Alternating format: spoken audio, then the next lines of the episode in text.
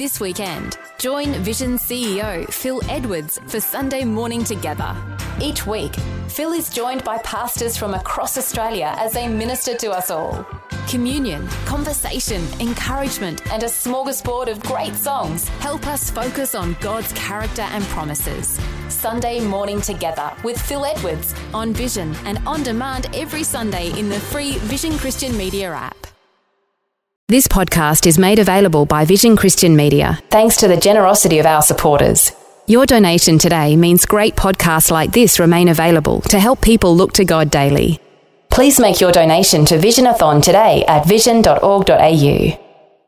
When a non believer comes into church, they're checking you out. If you're distracted or you're not engaged, they're watching that. And if you are engaged and listening, they're watching that too. So here's my question for you Are you a bridge or a barrier for people that want to come to Christ? The way we live our lives. Today, Pastor Greg Laurie wants to know is it helping bring people to the Lord or is it pushing them away? Every believer is a witness. You're either a good one or a bad one.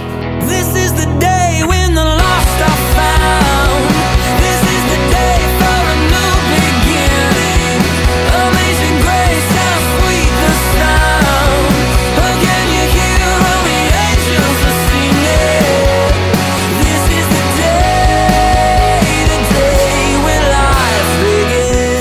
seen the bumper sticker, Christians aren't perfect, just forgive it. And it's true. But if we're so imperfect that it makes unbelievers wonder if Christianity even works, they wonder if it makes any impact to someone's life. Haven't we done a disservice to the body of Christ and to the Lord Himself?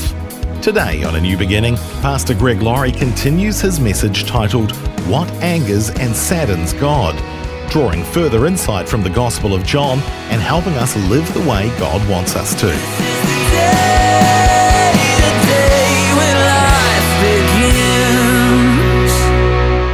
Anger is generally perceived as something that is negative, and in many cases it is, but there are times when it's actually good to be angry. You might even be surprised to know that Jesus himself was angry, and we're going to see that in the story before us, and that brings up the question what makes God angry? Not only will we see what makes God angry, we'll see what makes God sad. Uh, John chapter 12, starting in verse 12. The next day, the news that Jesus was on his way to Jerusalem swept through the city. A large crowd of Passover visitors took palm branches out and went down the road to meet him, and they shouted, Praise God! Blessings on the one who comes in the name of the Lord. Hail to the King of Israel. Jesus found a young donkey and rode on it, fulfilling the prophecy that said, Don't be afraid, people of Jerusalem. Look, your king is coming riding on a donkey's colt. His disciples didn't understand at the time this was a fulfillment of prophecy, but after Jesus entered his glory, they remembered what had happened and realized these things had been written about him. Many in the crowd had seen Jesus call Lazarus from the tomb, raising him from the dead, and they were telling others about it. This was the reason so many went out to meet him because they heard about that miraculous sign. Then the Pharisees, verse 19, said to each other, There's nothing we can do. Look, everyone's gone after him. So the disciples, they're stoked, they're excited. They're thinking, finally, everybody has seen how wonderful Jesus is. We've known it all along, but now everyone's becoming a part of this and they're crying out, Hosanna. And now Jesus does something very unusual. He comes and he stops and he begins to weep. Why was he weeping? Well, we can only guess. But maybe it's because his ministry was almost over and time was short. And yet, by and large, he had been rejected. He healed their sick. He fed the hungry. He raised their dead. He gave them the greatest messages ever heard in all of human history. He forgave their sins, and now he is left mostly alone and rejected. He knew that one of his own would soon betray him, Judas. He knew another would deny him, Peter. He knew Caiaphas and Pilate would conspire against him, and he knew that many of these people crying, Hosanna, would soon be crying, Crucify him, and let his blood be upon us and upon our children. Not only that, he knew their future and it wasn't pretty. Now Jesus enters into the temple. Mark picks up the narrative. It says, And Jesus arrived back in Jerusalem, Mark 11. He entered the temple, began to drive out the merchants and their customers. He knocked over the tables of money changers and the stalls of those selling doves. So let's put it all together. Here comes Jesus riding in Jerusalem on the back of the donkey, fulfilling prophecy. He stops and looks at the city and he weeps over it, knowing what their future is, knowing that these people were going to turn against him. Now he walks into the temple and he drives the money changers out. He turns their tables over. By the way, it's a violent act to overturn a table. You want to get someone's attention, turn the table over. Why did he drive the money changers out of the temple? Because basically, you have the Jewish temple. First, it was a tabernacle or a tent. Later, to become a building built by King Solomon, rebuilt later by King Herod. So you have the outer court of the Gentiles and the temple. Now, as you get in closer, there is a special area called the Holy of Holies. And that is where the high priest would walk in once a year to offer a sacrifice for the sins of the people. Inside of the Holy of Holies in the original temple was the Ark of the Covenant. And inside of the Ark of the Covenant was uh, Aaron's rod that budded and a jar of manna, right? Amazing.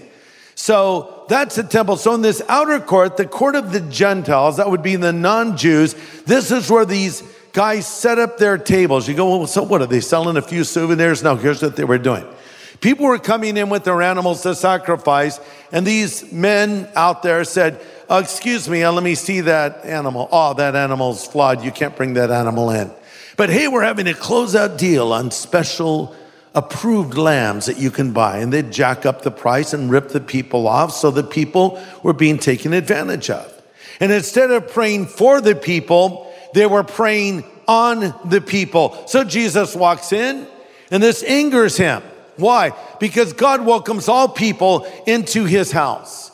And even though the Jews are God's covenant people, even though the Jews are God's chosen people, it is also true that God desires a relationship with all people, and even at this point historically, before the death of Christ, that opens the door to all of humanity to approach God.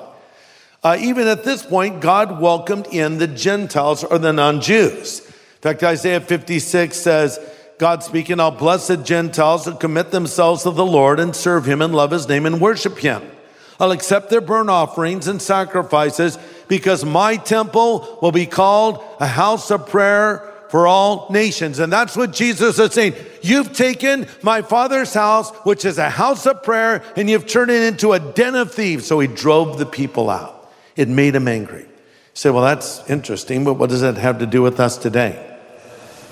It can happen in the church too. You know, maybe a non believer comes to one of our services for the first time. Maybe they look a little different than the rest of us. They don't have a harvest t shirt. Uh, in fact, their t shirt says something very inappropriate for church. And it never even occurred to them that was inappropriate. They just put on their favorite t shirt and came in. Or maybe they appear a certain way, or they're not dressed in a way that you think they should be dressed as a uh, believer or whoever they are, and you go, why are those people here in the church? I, I, I don't want my children seeing that, and I don't want them to be affected by the. Wait, wait, hold on. Let's understand what the church is, okay? The church is a place for us to worship God. Do we agree? That's what we've done. A church is a place for us to hear the word of God, right? A church is a place for us to discover, develop, and use our spiritual gifts, right? A church is a place for us to build friendships and relationships. It's all that and more. That's what the church is for, but that's not all the church is for. As I've often said, the church is a hospital for sinners, not a museum for saints. So, the church, or let me restate it, this church, hopefully, will always be a place where people can meet God. I don't know why it is, but in a lot of churches, invitations are never extended for people to come to Christ. I think they miss out on a blessing. And I think they really, uh, the people want to come to Christ. We see that all the time, no matter what we're talking about or what's happening in our service. We see people coming to Jesus. So it should be a hospital. Now, how stupid would it be if you went to the hospital because you just broke your arm and they said, you can't come in the hospital? Why? Because your arm's broken. Excuse me. Is this not a hospital? Yes, it is. Well, that's why I'm here in a hospital because my arm is broken and I need help. Well, we don't really want people with broken arms here.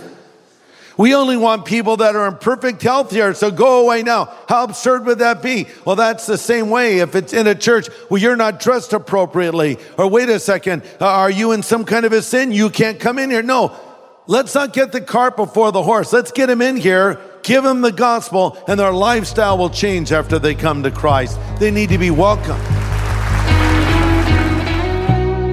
You're listening to A New Beginning with Pastor Greg Laurie from Harvest Ministries in the US. Today we're talking about how to be a welcoming influence for those who are interested in Christianity. Let's continue. Know this when a non believer comes into church, they're taking it all in. Do you remember the first time you came to church? Boy, I remember so clearly when I first went to a church because I was not raised in the church. So I had no point of reference. And when I walked in, I was like, what is going on here? It, you know, this is in the early days of the Jesus movement uh, over at Calvary Chapel of Costa Mesa, and place was filled with people. And, and it's so funny because back in those days, after a song was sung, no one would ever applaud. They would all just point up, like they point up. It's called the one way sign. Just point up. So I walk into church and a song was played, and I'm getting ready to clap, and everyone just points up. I'm looking up, like, what's going on? Why are they pointing at the roof? They were saying, like, give the glory to God. Just an interesting little thing of that time.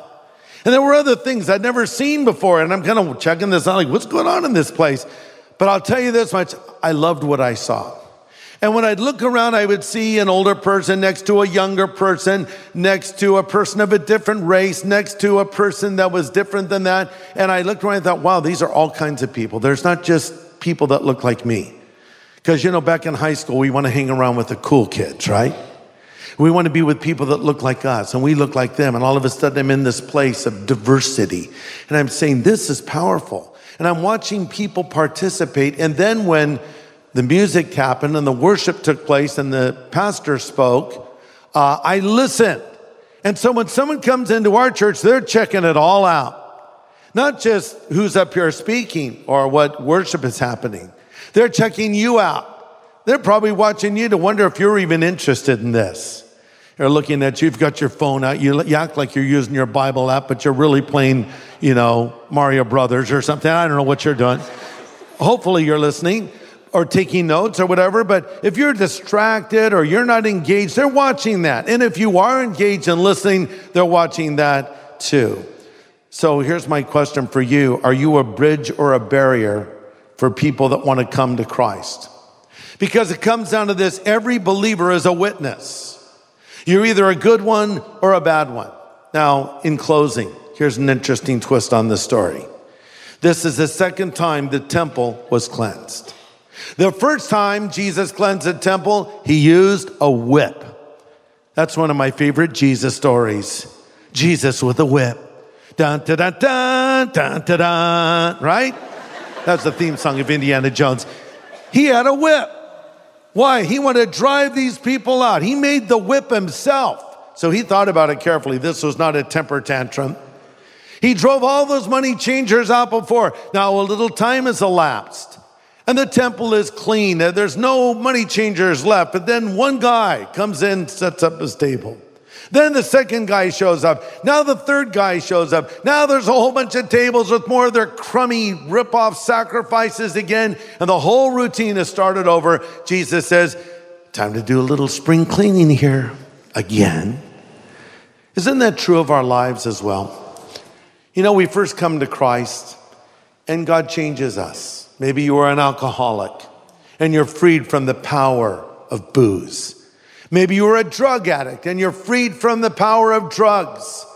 Maybe you uh, were into porn and you were freed from that power. Some other sin that you were a slave to. You're just filled with profanity, cussing all the time. And you stopped that and you changed the way you spoke. You changed the way that you live. You became a different person. But then a little time passes and, you know, little compromises are made. And some of those old vices are coming back. And next thing you know, some of those old vices have a foothold in your life. And before you know it, some of those vices are getting in control of you. And then, much to your shock, you end up in worse shape than you were when you came to Christ the first time. And you're saying, How did this happen? It happened a little bit at a time. That's how. Just a little bit.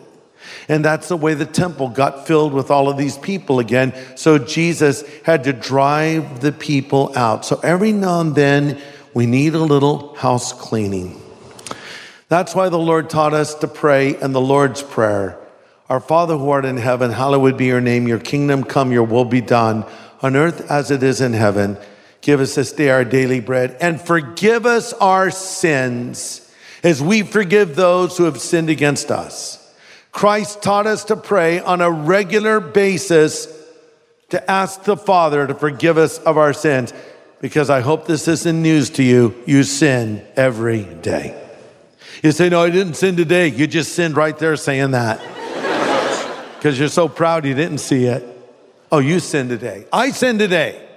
We all sin today. We constantly ask the Lord to forgive us. So here's two ways to clean your life up the Greg way and the Kathy way. My wife is Kathy, in case you don't know. Here's the Greg way of cleaning. It's not a good way, by the way. The Greg way is let messes build for long periods of time. If there's clutter on the desk and you don't know what to do, open up a drawer and throw everything in there. With no rhyme or reason. If there's something on the floor, hope the dog will get it. Even if you don't have a dog, hope some dog will get it. Uh, it's never due today, which you can put off till tomorrow. So I have big messes building up here and there. That's the Greg way of cleaning. Here's the Kathy way of cleaning always be tidying things up. When you make a meal, she'll make food and she's cleaning it, the thing she cooked in before she'll eat the meal. She's cleaning, sweeping all the time, putting things away, organizing the drawers. People couldn't find me for two days because she made the bed with me in it and I, no one knew where I was. That's the Kathy way. So you can do it the Greg way or the Kathy way. I suggest you do it the Kathy way. Don't put it off. Don't wait till it's a big mess. That's why we constantly come and say, Lord, cleanse me today. Just forgive me of my sin, known and unknown. Or you can kind of let it build up and one thing becomes another thing. And then your life is sort of a tangled mess and you say, Oh God, what have I done? Yeah, even then He'll cleanse you. But isn't it better to live constantly being cleansed by God? So let me say in closing, there might be some of you here tonight that have never asked Jesus to come into your life. I, I asked you if you're a visitor. Maybe you were brought by a friend and you're kind of checking this thing out. What are these people into? What do they do? What? They do that? Wow. But maybe you've heard God speak to you. And I just want to remind you Jesus was coming into Jerusalem to go to a cross and die for the sin of the world. He was coming to die for your sin and for mine because we're all separated from God by our sin. But God loved us so much, He sent His only Son to die in our place, and Jesus willingly came and died there on that cross and rose again from the dead, and now He can forgive you. Are you under the power of some sin right now that you've tried to break and you've been unsuccessful? Have you ever wanted to really change your life and you've tried, but you can't? Well, you can't do it yourself, but God can do it for you. But you have to call out to Him and say, Lord, help me. And He'll forgive you of all of your sin tonight. And you can walk out of here a new person on the inside. The Bible says, if any man be in Christ, he is an altogether different kind of person. The old things have passed away, and behold, everything becomes fresh and new.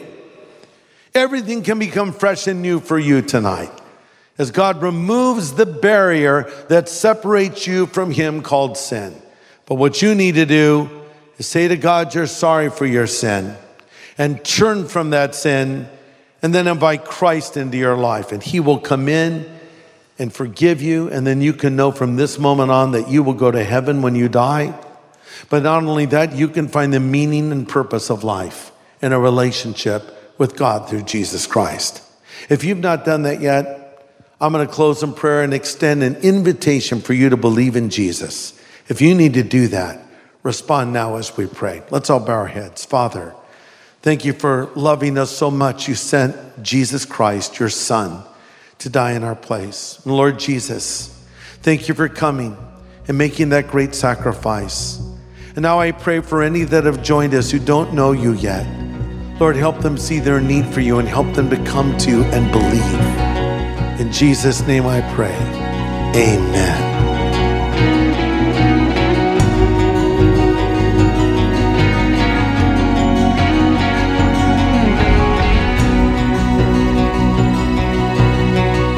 Pastor Greg Laurie with an important prayer to close today's study time here on A New Beginning. And if today's message has prompted you to want to make a change in your relationship with the Lord, Pastor Greg can lead you in that right now. And if you're already a believer, why not be praying for those making that decision today? I think people are surprised that it doesn't take years to become a Christian. It doesn't take months. It doesn't take weeks. It doesn't take days. It doesn't even take hours. You can believe on the spot. And I would like to lead you in a prayer where you can ask for his forgiveness, a prayer where you can receive Jesus Christ into your life as your Savior and Lord. So if you want Christ to come into your life, if you want him to forgive you of your sin, if you want a second chance in life, if you want to go to heaven when you die, stop what you're doing and pray after me. These words Lord Jesus, I know I am a sinner and I'm sorry for my sin. And I turn from it now and I choose to follow you from this moment forward as Savior and Lord, as God and friend. Thank you for loving me and calling me and forgiving me. In Jesus' name I pray. Amen. Amen. And if you've just prayed those words with Pastor Greg, the Lord has heard you and forgiven you of your sin. The Bible says Jesus is faithful and just to forgive us of our sin and cleanse us from all unrighteousness. And we'd like to send you some materials to help you in your new journey. We call it our New Believers Growth Packet. Just ask for it and we'll send it your way free of charge if you've prayed for the first time today with Pastor Greg. Just give us a call on 1 800 Pray For Me. That's 1 800 772 936. And our team would love to pray with you too. That number again, 1 800 772 936. Next time on A New Beginning, Pastor Greg continues his series called Life from the Gospel of John and answers one of the most pressing questions asked by believers and non believers Why does God allow suffering?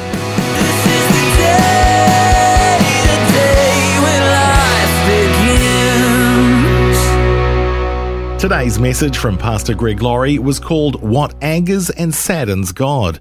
If you'd like to listen again, just download the free Vision Christian Media app where it's available as a podcast. Or for a copy on CD, you can contact Vision Christian Store on 1800 00 50 11 or visionstore.org.au. Thanks for taking time to listen to this audio on demand from Vision Christian Media. To find out more about us, go to vision.org.au.